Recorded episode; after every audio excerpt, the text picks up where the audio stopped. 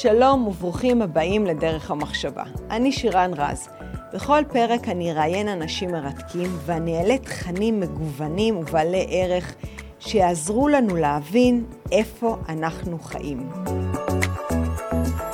שלום וברוכים הבאים שוב לכל הצופים והצופות שלנו ביוטיוב שעולה דרך אגב פלאים, אז זו ההזדמנות גם להגיד לכם תודה שאתם ככה בוחרים אה, בפודקאסט הזה להקשיב, לשמוע ולהגיב.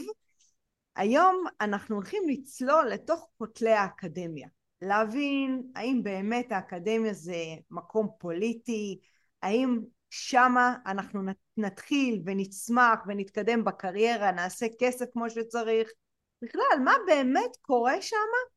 ולשם כך הזמנתי פרופסור עמיהוד אמיר שהוא פרופסור למדעי המחשב ומדען והוא קצת היה בכותרות לאחרונה ובכלל יש לו נטייה כזאת להיות בכותרות, תכף נבין גם למה. שלום לפרופסור עמיהוד אמיר. שלום וברכה שירן. אתה יודע, אני קצת קוראת על המרואיינים שלי לפני שאני uh, מתחילה, ולפני שנצלול לרגע של הרפורמה ושהיו ככה 100-120 פרופסורים שחתמו לטובתה, גוללתי אחורה וראיתי ש... אה, היה איזשהו עניין גם בשינוי שעשית בחוג, חוג למדעי המחשב אם אני לא טועה, שרצית את הסטנדרטים, אתה אמרת אני לא, מי, ש, מי שרוצה לזכות בתהילה שיעבוד קשה, זה לא הציטוט המדויק אבל זו כנראה הייתה הכוונה. וכנראה שאני יש לי נטייה למשוך אנשים שהם קצת מרדנים כי אולי בי יש משהו מורד, גם בבית ספר הייתי טיפוס מרדן ואני אוהבת לרכוש את הידע שלי כמעט באופן עצמאי ועל זה אני רוצה לעשות איתך בירור. אנחנו נתחיל דווקא מה, מהחדשות הרועשות יותר ונתגלגל פנימה למיינסטרים של האקדמיה. אז חתמת כפרופסור למדעי המחשב על עצומה בעד הרפורמה. עכשיו, למה, וזה מה שמעניין אותי, למה שפרופסורים מהאקדמיה יביעו את דעתם גם כשתחום העניין שלהם הוא לא משפט? טוב, אה, תחום העניין שלי, זה נכון שהוא לא משפט, אבל אה, תחום העניין שלי הוא מדעי המחשב. אני בין, התחלתי את דרכי במדעי המחשב בתור ה-trouble shooter של 8200, של המחלקה הטכנית של 8200.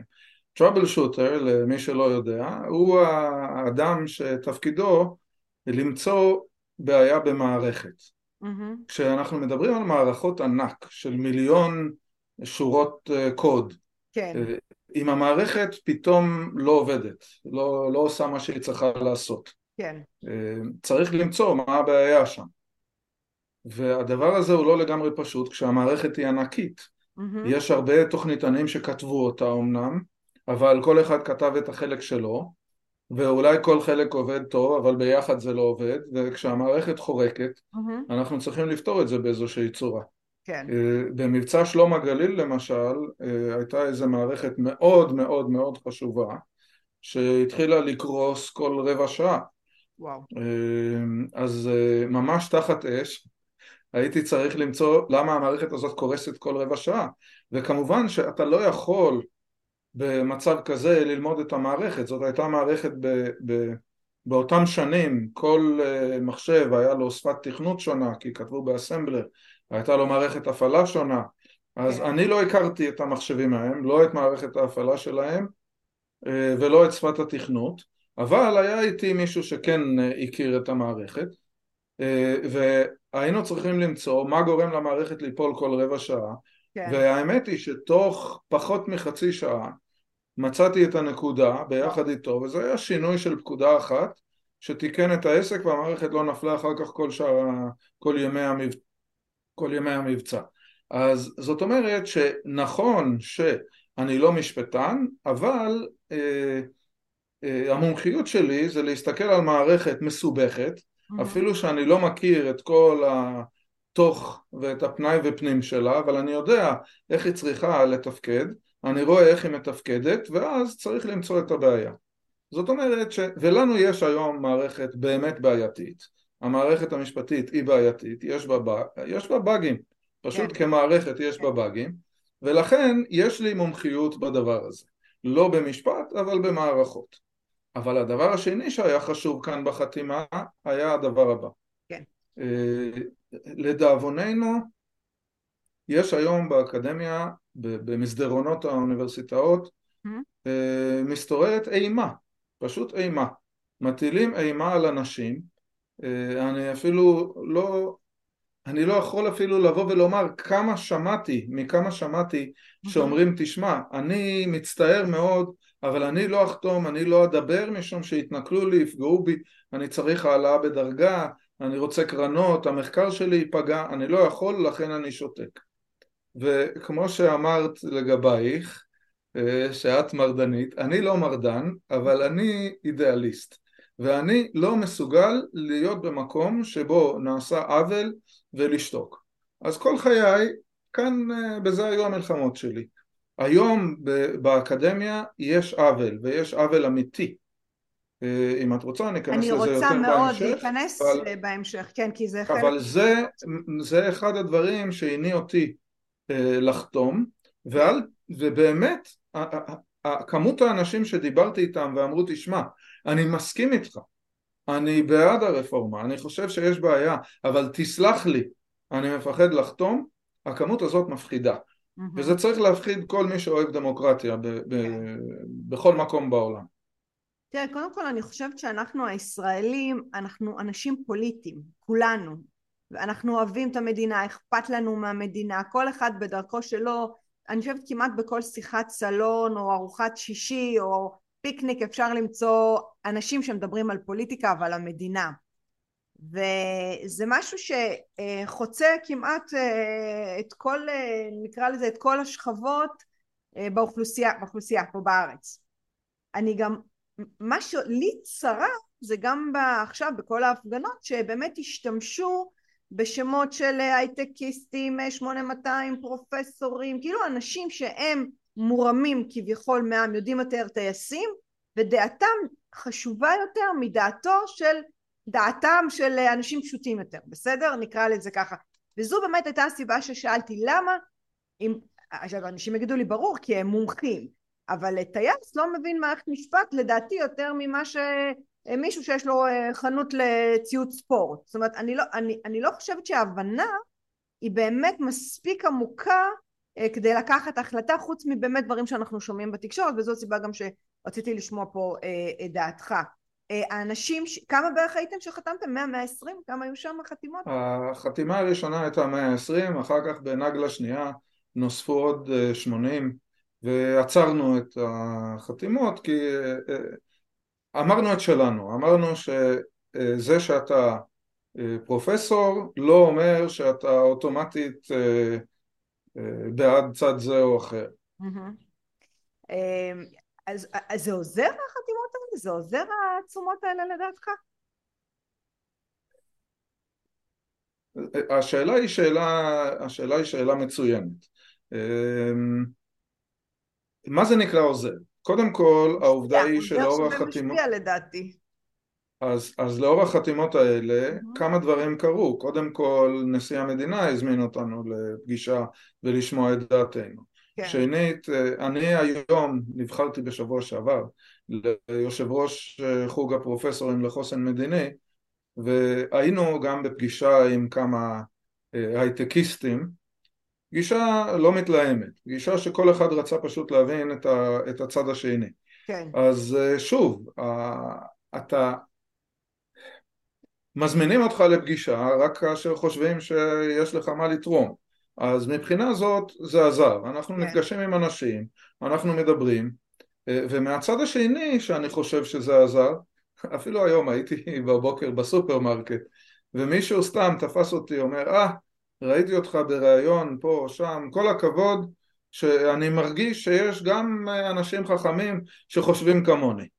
אז זה שאני פרופסור לא עושה אותי חכם אה, זה עושה אותי מקצוען במקצוע שלי, זה נכון, אבל חוכמה, תאמיני לי, הייתה לי דודה עליה השלום, אה, האישה הכי חכמה שהכרתי אי פעם, לא היה לה תואר אקדמי. אז חוכמה זה דבר אחד, תואר זה דבר אחר. אבל אנחנו לומדים ללמוד. זאת אומרת, זה, זה הדבר שאנחנו אוהבים לעשות, אנחנו יושבים וחוקרים וקוראים ולומדים, אז זה יש לנו. חוכמה לא בהכרח, ויש המון חוכמה ברחוב, ושהאנשים האלה לא ירגישו שהם טיפשים משום שטייסים או פרופסורים אמרו לה, חושבים אחרת. אז שיבינו שלא, יש גם אה, פרופסורים ויש גם טייסים וגם יש אנשי 8200, הייתי גם ב-8200, למעשה אצלי במשפחה, סביב השולחן, מלא בוגרי 8200 וכולם דווקא בעד הרפורמה ולא נגד, אז, אה, אז אבל לא כל אדם יודע שזה המצב כן. וחתימה כזאת נותנת לאנשים קצת אה, זקיפות קומה, אומר אתה יודע מה אני לא אידיוט, mm-hmm. זה לא שכל החכמים נגדי, יש כן. גם חכמים שחושבים כמוני, אז בסדר. אתמול ראיינתי את הרב שניאור אשכנזי, הוא רבו של אה, בית כנסת הגדול בראשון לציון, והוא אמר משפט אה, יפה, שבעצם החברה נקבעת על ידי גם השוליים שלה, לאו דווקא המיינסטרים. עכשיו, בשוליים זה אנשים שמוכנים לעשות את הדברים אחרת, להקריב יותר, אז הוא השווה את האברכים שמעט מאוד מהם מוכנים לחיות בעוני רב וללמוד את התורה כדי לשמור על הגחלת, אה, ככה הוא תפס את זה, והוא השווה אותם לחוקרים. מעט מאוד אנשים מוכנים להיות חוקרים ולהיות בדלת אמותיהם ולהקריב למען האנושות, למען המדינה, למען האחר. ואני חושבת שברגע שאתה בא עם איזושהי אמירה, אה, גם אם אתה בקצוות, זה, זה חשוב, אז כאילו לפחות זה הדעה שלי ובגלל זה גם שאלתי אותך. ופה אני רוצה ככה ללכת אה, אחורה בזמן אה, לתחילתה של האקדמיה בארץ ישראל, לעשות נקודת ציון ב-1977 שבגין אה, עלה על השלטון, שהימין עלה על השלטון, ולהבין איפה על ציר הזמן האקדמיה באמת הפכה להיות פוליטית אם היא הייתה מלכתחילה ומתי קיבלנו את הנטיות שלנו לימין או לשמאל. האקדמיה תמיד הייתה פוליטית. בואי נתחיל הרבה לפני 1977. Okay. אוקיי. המלחמה הגדולה על שפת ההוראה בטכניון. Mm-hmm. הרי כשהקימו את הטכניון הם רצו ללמד שבטכניון ילמדו בגרמנית, משום שגרמנית היא השפה המדעית של העולם. אנחנו מדברים עכשיו, הרבה לפני מלחמת העולם, אז גרמנית היא השפה המדעית של העולם, היא השפה הטכנית, אנחנו נלמד בגרמנית. ואז היה קרב גדול כבר אז שניטש האם אה, ילמדו בגרמנית או ילמדו בעברית. וזה נקרא גם מלחמת העברית אה, בשעתו. אז אבל תחשבי קודם כל על הקשיים באמת ללמד בעברית. היום יש לנו אה, מדינה שכולם גדלו בעברית, לומדים בעברית וזה לא כל כך אה, בעייתי ללמד בעברית משום שאנחנו גם המצאנו הרבה מהמדע במדעי המחשב, ישראל היא מהמובילה בעולם בתיאוריה של מדעי המחשב ולכן אה, אנחנו יודעים לדבר את המקצוע הזה גם בעברית כן. אבל אז לא היו מונחים טכניים, היה צריך להמציא אותם הדבר הזה היה הרבה יותר קשה כך שלא היה בלתי הגיוני ללמד בגרמנית. אבל אה, אלה שרצו ללמד בעברית ניצחו. וטוב שכך כי אה, בת שלי, אחת הבנות שלי סיימה הנדסת מכונות בטכניון אני לא יודע איך היא הייתה עושה את זה אם זה היה בגרמנית. בגרמנית. אז אה, כן, אז, אז טוב שהם ניצחו. עכשיו בואו נמשיך הלאה. האוניברסיטה העברית. נשיא האוניברסיטה העברית הראשון mm-hmm. בזמן, לא הראשון, בזמן הקמת המדינה הפרופסור מגנס התנגד להקמת מדינת ישראל. הוא, כמעט, הוא היה מאלה שאם היה היום היה יוצא להפגין ברחובות וצועק יהיה פה קץ למדינה היהודית אם אנחנו נכריז מדינה כל העולם יילחם בנו, כל העולם אה, לא יכירו בנו, יגידו מה זה צריך להיות וזה יהיה קטסטרופה של כל החזון היהודי של אלפיים שנה, של כל המפעל הזה. פרופסור, כן. פרופסור מגנס, מזל שבן גוריון לא כל כך אה, התלהב מהרעיון הזה וכן הכריז על המדינה. כן. זאת אומרת שכשאנחנו מדברים על אה, פוליטיקה באקדמיה, האקדמיה כשלעצמה היא לא שונה מאשר כל מקום אחר במדינה. אז אה, אני הייתי ב-8200 והיו שם חבר'ה ימניים והיו שם חבר'ה שמאליים. אתה נמצא ב... אני יודע, אני מניח שאם הולכים למכולת, אז האנשים שפוגשים שם, חלק מהם הם ימניים וחלק הם שמאלניים. אז, אז בכל המדינה הדבר הזה קיים, האוניברסיטה לא שונה, גם כך, יש אנשים באוניברסיטה שיש להם השקפת עולם יותר שמרנית, יותר לאומית, אנשים עם השקפת עולם אה, יותר רדיקלית, יותר אה, אוניברסלית, זה קיים בכל מקום. הבעיה באקדמיה לעומת מקומות אחרים היא שכל הקידום שלך למעשה מרגע שאתה כבר עובד על המחקר של התואר השני כן. הוא, הוא, הוא סובייקטיבי. סובייקטיבי במידה שאתה באמת תלוי במה שנקרא באנגלית peer review או אה, אה, חוות דעת של העמיתים שלך. כן, כן. זאת אומרת אפילו דוקטורט איך מחליטים אם דוקטורט הוא קביל או לא קביל זה לא כמו בחינה בתואר ראשון שנבחנת, אתה שואל את הסטודנט ואז התשובה היא או נכונה או לא נכונה. בן אדם אה, כותב דוקטורט, השאלה היא האם הבעיה מעניינת, האם הוא חידש, האם החידוש הזה עומד בקנה המידה המדעי, mm-hmm. אז מי יכול להחליט את הדברים האלה? אז מתי מספר שמתמחים בתחום הזה, כן. העמיתים שלו, הם אלה שמתמחים הם אלה שמומחים ולכן הם יחליטו אם הדוקטורט הזה אכן שווה שיכריזו עליו כדוקטורט. הדבר הזה נכון לגבי כל ההמשך, אתה כותב מאמר, אתה שולח אותו לכנס או לז'ורנל ויושבת ועדה מדעית mm-hmm. והוועדה המדעית צריכה להחליט את אותן שאלות שאמרתי עכשיו, האם זה מעניין, האם זה חדשני, האם זה נכון, כן. כעת, בתחומים כמו מתמטיקה, לבדוק האם זה נכון, זה אובייקטיבי. יותר קל, כן, ברור. בתחומים כמו מדעי המחשב, גם כן. מדעי אה, הרוח. בתחומים כמו אה, מדעי הרוח, כאן אתה כבר מתחיל להיכנס לשאלות, ולשאלות קשות. כן. אה, כי, ו, ולשאלות אפילו של מה האדם חושב. אבל אפילו במדעי המחשב, השאלה של האם זה בסדר, הוא הוכיח משפט, המשפט הוא נכון, אבל זה לא מעניין. אז יכול איש אה, שנותן את חוות הדעת להגיד תראה זה לא מעניין שינסה לפרסם את זה במקום אחר אצלי בז'ורנל או אצלי בכנס זה לא מסוג הדברים שמעניינים אותנו אבל הוא יכול לפסול את המאמר במתמטיקה שלכאורה מספרים אין להם שום דעה פוליטית והם לא משפיעים על, אה, על, עלינו כחברה, כחברה מבחינת אה, הנטיות שלנו הנטיות הפוליטיות הכוונה אמ, אז הוא יכול לפסול כי הוא יודע שאותו מרצה או אותו אה, חוקר או איש אקדמיה יש לו דעות מנוגדות אליו? זה מה שאתה מתכוון? נכון, הוא יכול. הוא, לא יגיד, הוא לא יגיד שאני לא פוסל כן. את זה כי יש לו דעות מנוגדות. כן. הוא יגיד, תשמע, זה...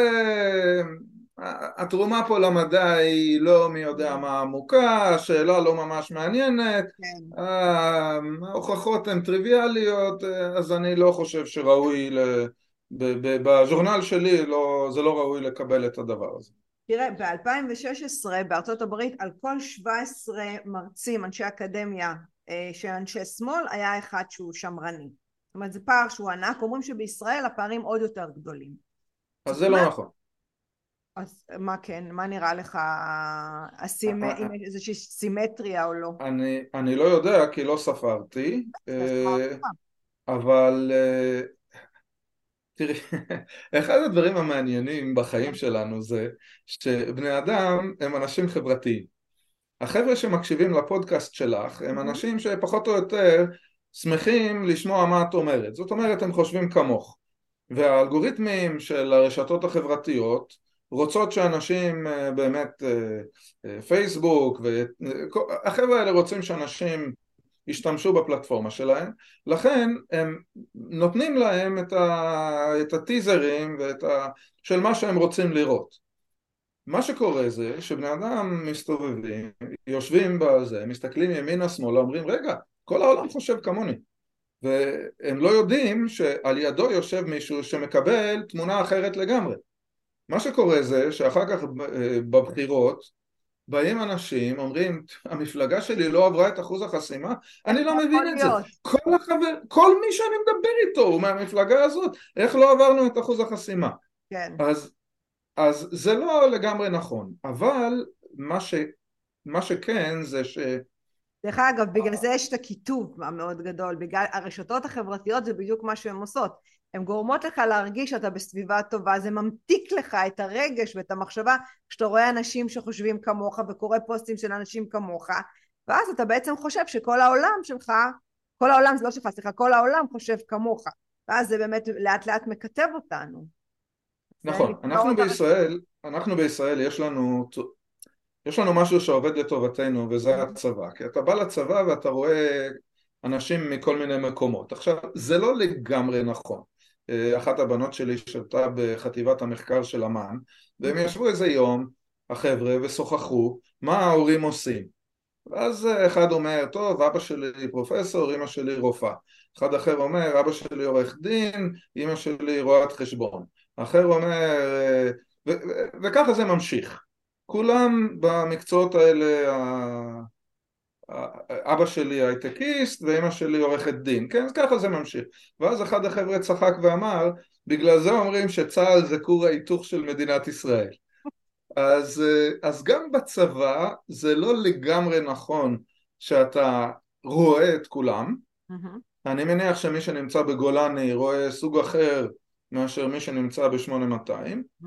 אה, וזה די נכון אבל כן רואים אבל כן רואים משהו, כן, הבנות שלי היו הדתיות היחידות במקומות שהם היו והבת שלי שהייתה ב-8200 בטקס השחרור שלה אחד החבר'ה בא ואמר תשמעו זה הפעם הראשונה בחיים שאני פגשתי מישהי.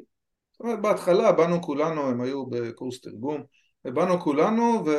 וביקשו כל אחד שיגיד את uh, תאריך הלידה שלו ופתאום אחת אומרת את התאריך באותיות ולא במספרים אז uh, פעם ראשונה בחיים שהוא ראה דבר כזה. אז uh, כן, אז הצבא עוזר לנו כן לראות את הצד השני. אני מניח שטייסת 69 לא כל כך עזרה לראות את הצד, הצד השני אבל מקומות אחרים בצבא כן. אה, האוניברסיטה אנחנו גם רואים את הצד השני. אה, לא לגמרי כי עדיין לדאבוננו הרב יש פחות אה, נשים בעמדות מפתח באוניברסיטה אם כי הדבר הזה באמת אני שמח מאוד שהדבר הזה משתנה. אצלי היו כל כך הרבה דוקטורנטיות שהיו מעולות ומפרסמות הדבר הזה עולה.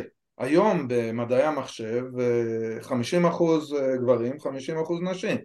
אז מבחינת הייצוג הנשי הדבר הזה מסתדר מאוד. גם מבחינת הדוקטורנטיות באוניברסיטה זה בערך 50% כמו הדוקטורנטים אז אני חושב שמבחינה זאת אנחנו בסדר.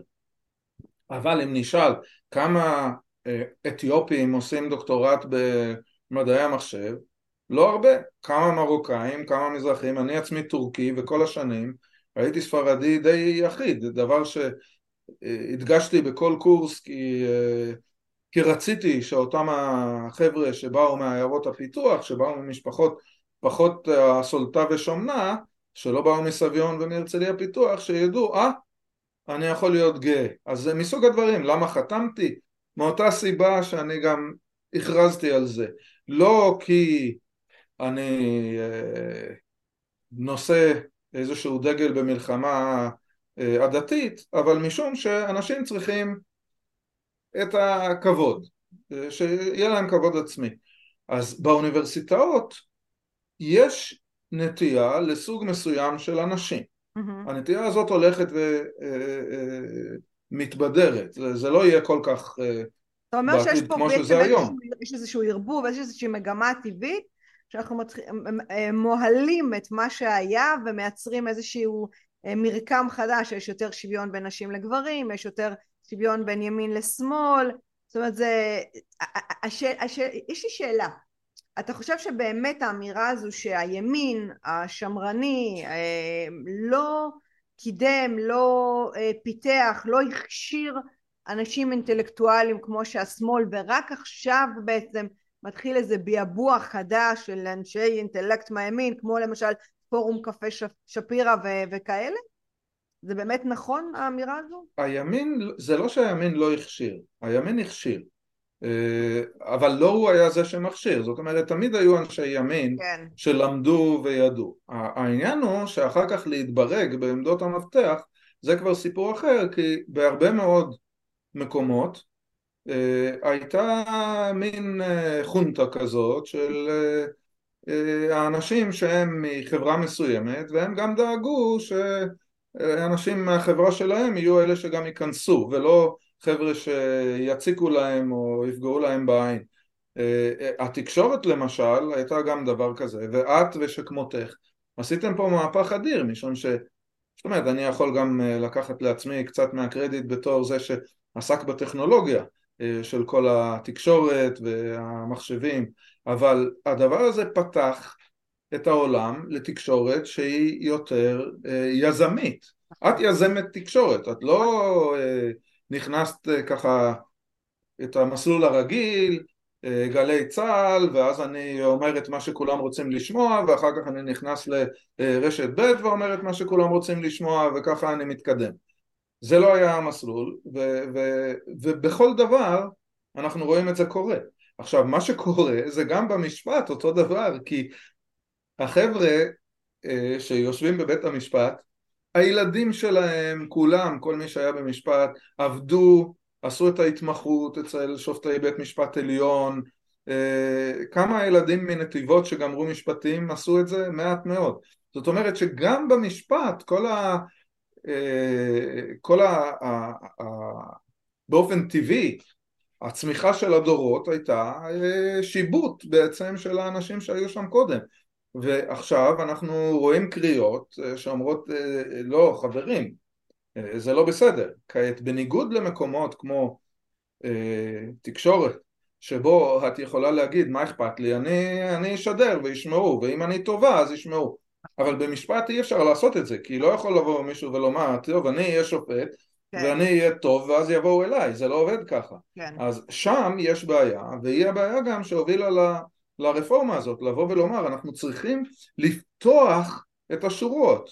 תראי את הרעש הגדול שיש עכשיו על באמת, מה שעכשיו עומד להצבעה זה, זה אה, ממש ממש אה, אה, לא רדיקלי, ממש לא רדיקלי בהשוואה למדינות דמוקרטיות בעולם לגבי איך אנחנו בוחרים את השופטים בבית המשפט העליון ונותנים להם קול ונותנים לאופוזיציה קול זה דברים שבמדינות כמו ארצות הברית ואנגליה זה לא קיים במדינות האלה העסק הוא הרבה יותר פוליטי. שיפרו את השיטה של המשפט בישראל כאילו היא טובה ונפלאה והכי טובה והכי דמוקרטית בעולם ועובדתית שאף אחד לא קנה את השיטה זאת אומרת אם זה באמת היה כזה נכון אז היו קונים עם זה, לא, לא, היו, לא, לא היו לקוחות לשיטה הזאת, שזה דרך אגב היה שמתאים את, ה, את הציבור, שכולם הולכים בעקבותינו, ו, ו, ואם אנחנו לא... לא, לא, לא, לא, לא הולכים בעקבותינו. אז, לא, לא, ברור, אין, אין, אין קונים, אין קונים לשיטה, אה, שזה חייב, חייב להגיד את זה. ואתה יודע מה, אתה, אתה מדבר באמת, באמת על ה... אה, אה, על, על, על, על, על, על רצון לפתוח את ה... איך אמרת?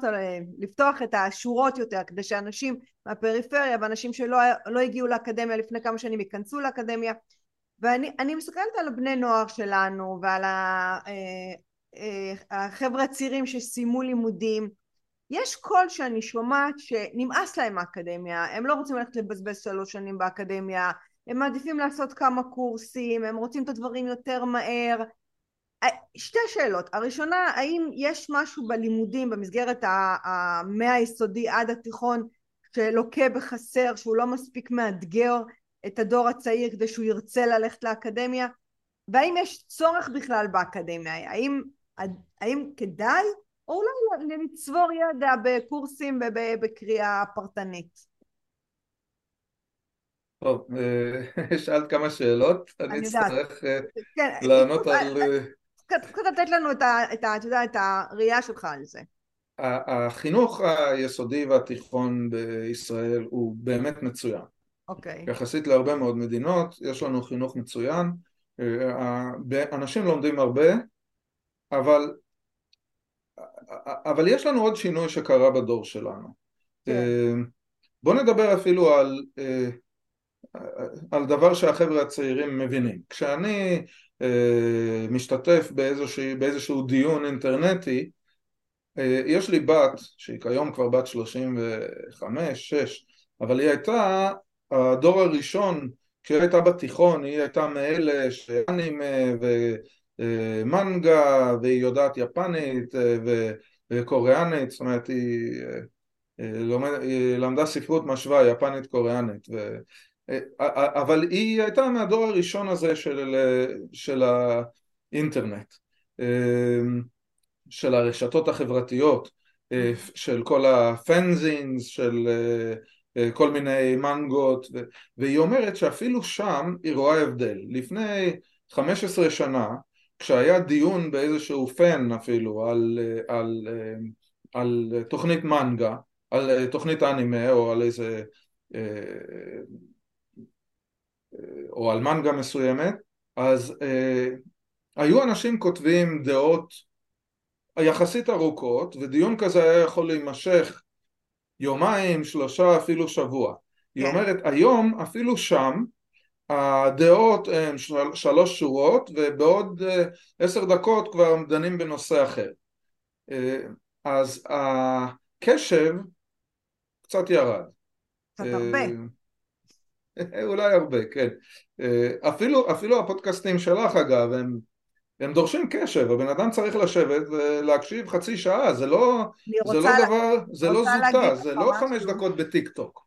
אז אני, מקצ... אני לוקחת מסרים של דקה מתוך הפודקאסט וזה פשוט מטורף, אני מסתכלת על הסטטיסטיקה, אני רואה שהמסרים של הדקה הם פי אלפי מונים צפיות מהסרטונים הארוכים, ברור, מי שרוצה להעמיק נכנס אחר כך לרעיון המלא. אבל אנשים באמת, יש היום מלחמה גדולה על הקשב שלנו, בגלל זה שאלתי גם את השאלה על הבני נוער שלנו ועל החבר'ה הצעירים אחרי צבא, איך מושיבים אותם שלוש שנים, שש שנים, עשר שנים. אז מבחינה תאורטית, אני עדיין חושב שיש חשיבות עצומה להתעמק בדברים, כי אנחנו לא יכולים להיות בחוד החנית בלי לדעת. אפילו ב Google Scholar, מה הם כותבים? Standing on the shoulders of giants. כן. אנחנו, אי אפשר את הכל להמציא לבד, אנחנו לא יכולים, אנחנו צריכים לראות מה עשה לייבניץ, מה עשה ניוטון, איך הם המציאו את האינפי כדי להתקדם משם. אתה לא כן. תגיע ל- להיות פיזיקאי שאחר כך בונה מערכת חץ או מערכת כיפת ברזל אם אתה לא יודע אה, לעשות אינטגרציה. הדברים האלה הם חשובים ובסופו של דבר הם בנפשנו. אז אין מבחינה לאומית ההתקדמות העמוקה צריכה גם לימוד עמוק. מצד שני, אני גם חושב שיש יתרון גדול לנשמה ב- בללמוד עמוק משהו. אז אף על פי שאני איש מדעי המחשב, אני לומד הרבה מאוד, מעניינים אותי המון תחומים. Uh-huh. מעניינת אותי ספרות, מעניינת אותי פילוסופיה. ישבתי, קראתי פילוסופים, למדתי פילוסופים, אבל יותר מזה, אני היום במחזור השביעי של הדף היומי. אז אני לא יודע כמה מהצופים שלך יודעים. לא, ש... אני יודעת, אני עכשיו בדיוק דיברתי, איזה קטע, השבוע היה לי שיחה עם איזה אה, איש דתי מהרב של החסידות, ואמרתי לו, תקשיב, אני, אני, אני שמעתי על הסיפור הזה, על הלמידה הזאתי, בוא, בוא תגיד לי מה קורה פה, אני גרה בצפון, איך אפשר ללמוד את זה, כי אני עכשיו קורצת יותר על התניא, אה, מסילת ישרים, אני יותר מתעניינת ככה בדברים שקשורים אה, לארון הספרים היהודי, אני חושבת שזה פספוס שלא לימדו אותנו, כי זה לא קשור לתורה ומצוות.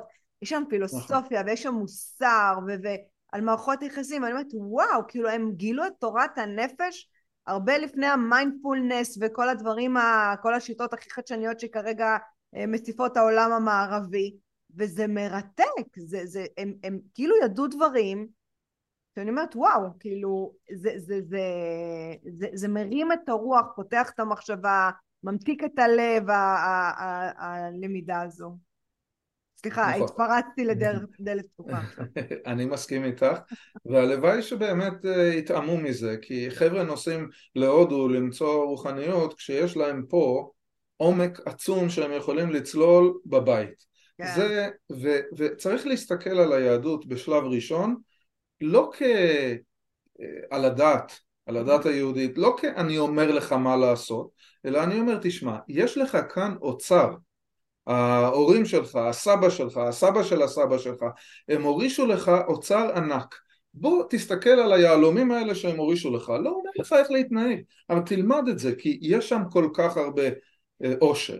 אה, אז, אה, כעת התלמוד שזה האוצר שלנו מלפני 1500 עד 1800 שנה זה משהו ענקי ויש מסלול שלומד את כל התלמוד דף ביום. אילן, כן, אני נכנסתי אתמול, ראיתי שיש לכם מסלול שמלמד את התלמוד. כן, זה דבר אחר, אבל זה, המסלול הזה הוא מסלול בינלאומי. בכל העולם, mm-hmm. כולם לומדים ביחד דף אחד מהתלמוד, כל יום. והולכים ביחד את אותו דף, כך כן. שלומדים. אם אני נכנס לבית כנסת בברוקלין, אה, אני יכול להיכנס והם לומדים את אותו דף שאני לומד, כי אנחנו לומדים את המסלול הזה ביחד. אתה לומד את זה בבית כנסת, בבית, באינטרנט? אפשר ללמוד את זה איך שרוצים. אני אישית, היות וזה המסלול השביעי שלי, זה כבר כן. הפעם השביעית שאני עושה את כל ה... לוקח שבע שנים בערך לגמור את כל התלמוד דף ביום. וללמוד דף כשאתה מתחיל זה דבר שיכול לקחת שעתיים. אני היום במצב שאני יכול ברבע שעה עשרים דקות ללמוד דף, כי אני כבר בפעם השביעית שאני עושה את זה. אבל, אה, אה, אבל זה מבצע. אבל המבצע הזה, אה, ההיסטוריה היהודית, כל ההלכה היהודית, הכל בעצם התחיל שם, זה הכתיבה הראשונה, התנ"ך זה התורה שבכתב והמשנה והתלמוד זה התורה שבעל פה, אלה היסודות של כל היהדות שיש לנו היום, שכל העולם שואב ממנו. וכל כך עצוב, זה, זה ברמה האישית שלי, שאני שומעת כל כך מתנגדים ומבוהלים וחרדתיים ללימודי התורה. אני אומרת, אפשר ללמוד, אני, אני, אני אוהבת את היהדות, אני אוהבת גם את המחשבה המדינית, הפוליטית, זה לא הופך אותי להיות לא שמרנית, זה לא הופך אותי לא להיות ימנית, לא להיות קיצונית, ללמוד את היהדות זה פותח לך את המחשבה, זה לא אומר שאתה צריך להיות דתי רגע אחרי וגם לא עשרים שנה וגם בכלל לא. והפלירטוט הזה עם, ה, עם התורה ועם היהדות, יש בה משהו שהוא גם הופך אותך לבן אדם יותר טוב, יש לנו שם הכל, זה, כמו, זה פשוט לקרוא תכנים שמלמדים אותך על החיים אה, בצורה שמטיבה והלוואי ואנשים יבינו את זה כאילו באמת כי אני, אני, אני, אני הייתי הרבה שנים בכפר סבא כפר סבא ירוקה אתה יודע, כל ההייטקיסטים והטייסים ואני זוכרת שהיה מלחמות עולם שם בגנים לא לשים נאורות שבת ולא דברים שקשורים לדת וכאילו הם, ההתנגדות הייתה חריפה לכל סממן דתי. ש, ש, ש, דרך אגב, אני לא, לא אומרת את זה במקום שאני שופטת אותם, אלא אני מבינה שהם נורא מפחדים שזה איזשהו תהליך אה, הטפה, הסתה, שיכול להידרדר ויום אחרי אה, פתאום מישהו יבקש מהם להיות אה, חובשי כיפות ולא יודעת מה, ללכת למאה שערים. ואני מקווה ש, שיבינו שיש את האמצע, זה, לא חייב להיות לא בצד הזה, לא בצד הזה, בשביל ליהנות מה, מהיהדות שלנו. אני, זה ממש, אני, תקווה אישית שלי. טוב, זה לא הנושא שלנו, אבל אני אגיד מילה זה. אבא שלי, עליו השלום, היה תלמיד של הרב עוזיאל, שהיה אה, הרב הראשי של ישראל, אה, עוד לפני קום המדינה, אה, הרב הספרדי, והוא גם היה פרופסור לתלמוד והיה ראש החוג לתלמוד באוניברסיטת בן גוריון אפילו. אבא שלי, עליו השלום, כן. כעת, הוא היה במילואים, היו מביאים אותו לספר על חגים ועל יהדות בכל מיני בסיסים, ואיזה יום התקשרו אליו מקיבוץ להב, mm-hmm. כי, ואמרו, תשמע, אחד החבר'ה שלנו היה במילואים, שמע אותך מדבר, חזר ואמר, שמעתי מישהו מדבר על חג הפסח, היה מלהיב, כדאי להביא אותו פה להרצאה, שיספר לנו על חג הפסח. אז אנחנו רוצים להזמין אותך לבוא אלינו לספר על חג הפסח, אבל תדע לך, אנחנו להב, אנחנו שומר הצעיר, אנחנו מגדלים חזירים, אנחנו לא רוצים פה שום הטפות ושום דת ושום... אז הוא אמר להם, אמרתי לכם משהו, אתם רוצים על פסח, אני אבוא, אני אדבר על פסח. הלך דיבר על פסח, חזר הביתה, מקבל טלפון. מדברים כאן מקיבוץ להב, החברים התלהבו, הם רוצים סדרה של שש הרצאות על כל החגים. על וואו. כל חגי ישראל, אבל תדע לך, אנחנו קיבוץ להב, חזירים, אנחנו uh, השומר הצעיר, לא, לא רוצים דת. אמרתי לכם משהו, אתם רוצים סדרה של שש הרצאות? תהיה סדרה של שש הרצאות. השש הרצאות האלה נמשכו ונמשכו ונמשכו, והוא היה בא כל שבועיים ומלמד אותם על כל מיני נושאים ביהדות, uh, והתחילו לבוא במשאיות מכל הקיבוצים בסביבה. מקיבוץ דביר ומקיבוץ גת, בוא, מכל הקיבוצים. כן. והעסק הפך להיות שיעור כזה דו-שבועי לקיבוצים שם בדרום, חילוניים לגמרי. איזה יופי. ואז מה קרה? יום אחד הגיע יום כיפור, אחד החבר'ה שם בשיעור שלו בא למסדרי העבודה בקיבוץ להב ואומר חבר'ה אני החלטתי השנה אני צם ביום כיפור אז אל תשימו אותי ב- ב- בסידור העבודה. הופה פה נדלקו כל הנורות האדומות הוא קיבל טלפון אומר אתה לא נכנס בשערי הקיבוץ שלנו. אז החבר'ה מקיבוץ גת אמרו לו אתה יודע מה בוא אלינו אז השיעור הזה המשיך בקיבוץ גת במשך איזה עשרים שנה והחבר'ה מלהב היו באים לקיבוץ גת הדבר הזה התחיל לפני בערך חמישים שנה, נגמר כשהוא נפטר לפני, אפילו שבועיים לפני שהוא נפטר הוא עוד היה בקיבוץ גת ונתן שם שיעור. כעת, האנשים, הוא אף פעם בחיים לא אמר למישהו אתה צריך לשים כיפה. הגישה שלו הייתה יש לך אוצר שאבותיך הורישו לך, יש לך ירושה שאבותיך נתנו לך, אתה לא רוצה לדעת איזה אוצר הם נתנו לך? ואנשים רצו, כעת הוא היה מרצה בחסד אז כן. זה גם עזר כן. אבל... כן, וגם להביא באמת, זה לא, עניין, זה לא עניין של התורה ומצוות, כמו להבין את תורת הנפש והמוסר ו- ו- ודברים שהם באמת ברומו של נכון. עולם. אמ, אה, חרגנו, אבל זה היה חשוב כנראה, בגלל זה אני אוהבת את הפודקאסים שהם ספונטניים ולוקחים לכיוונים אה, שבאמת הכימיה ככה גוררת אותם. ממש לקראת סיכום במשפט או אפילו קצת יותר לדור הצעיר, ללכת ללמוד באקדמיה זה משתלם, זה נכון מבחינת קריירה, מבחינת כסף, הרי הם רוצים בסופו של דבר לחיות חיים טובים, האם האקדמיה מקפיצה אותם יותר טוב לשוק העבודה. גם היום שכאילו נראה שהאקדמיה קצת, אה, חלק מהם נשארת, נשארה מאחור. תראי, החבר'ה שיושבים במקומות, לא יודע, האקדמיה נשארה מאחור, אבל החבר'ה שיושבים במקומות כמו רפאל ומפתחים את דור העתיד של אה, ההגנה האווירית שלנו, החבר'ה שמפתחים את, אה, אה, שיושבים בגוגל ריסרצ' או במייקרוסופט ריסרצ' או בכל המקומות האלה, זה אנשים שיש להם ידע בסיסי עמוק. אז אם אתה רוצה להיות האחד שמוביל את הטכנולוגיה קדימה, אז זה חשוב. אם אתה רוצה לעשות כסף, יש הרבה דרכים לעשות כסף, אה, לא דיברנו על, בכלל על הנושא של עולם העסקים, אתה יכול אולי לעשות יותר כסף בעולם העסקים, אבל אם יש לך אתגר, אם אתה אוהב לחשוב, אם את אחת שחשוב אה, לך אה, להבין דברים ולא רק לעשות כסף אז אה, צריך, אז צריך ללמוד. ואיפה לומדים לעומק? באוניברסיטה. אז, אז אני לא אומר שזה הדרך היחידה לחיות ואני אפילו לא אומר שזה הדרך היחידה להיות עשיר אבל אני חושב שאם רוצים טעם אינטלקטואלי עמוק לחיים, עדיין זאת הדרך. כי אפשר אמנם לשמוע קורסים אינטרנטיים על הכל, אבל כשאתה לא חייב ואין לך בחינה, הדברים מתמסמסים, ואתה לא הבנת עד הסוף, אז אתה אומר בסדר, לא נורא. אה, יש משהו בלשבת בצורה מסודרת וללמוד. אז נראה לי זה סיום מדהים לפודקאסט שלנו. של ללכת ללמוד ו, ובכל גיל, נכון? אני חושבת גיל. שזה תמיד מפתח את הנורונים במוח ושומר עלינו צעירים. אז uh, באמת עמיוד, פרופסור עמיוד, אמיר, אני אגיד את השם המלא, היה לי העונג לדבר איתך, היה, החכמתי כמובן, וזהו, אולי נראה, נתראה גם כן בכותלי האקדמיה, אני עכשיו שוקלת להמשיך ללמוד, אני רק צריכה לראות מה, אז אני אדבר איתך כבר uh, אחרי הפודקאסט.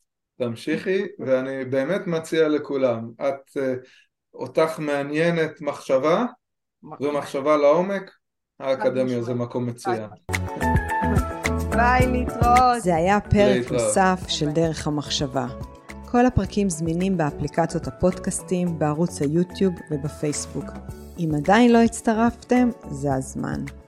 להרצאות בנושא חשיבה יצירתית, חדשנות, יזמות, אסטרטגיה רגשית ומדיטציה, מוזמנים לפנות אליי ישירות לאופיס שטרודל שירן רז דוט קום. אני שירן רז, ואהיה איתכם גם בפרק הבא.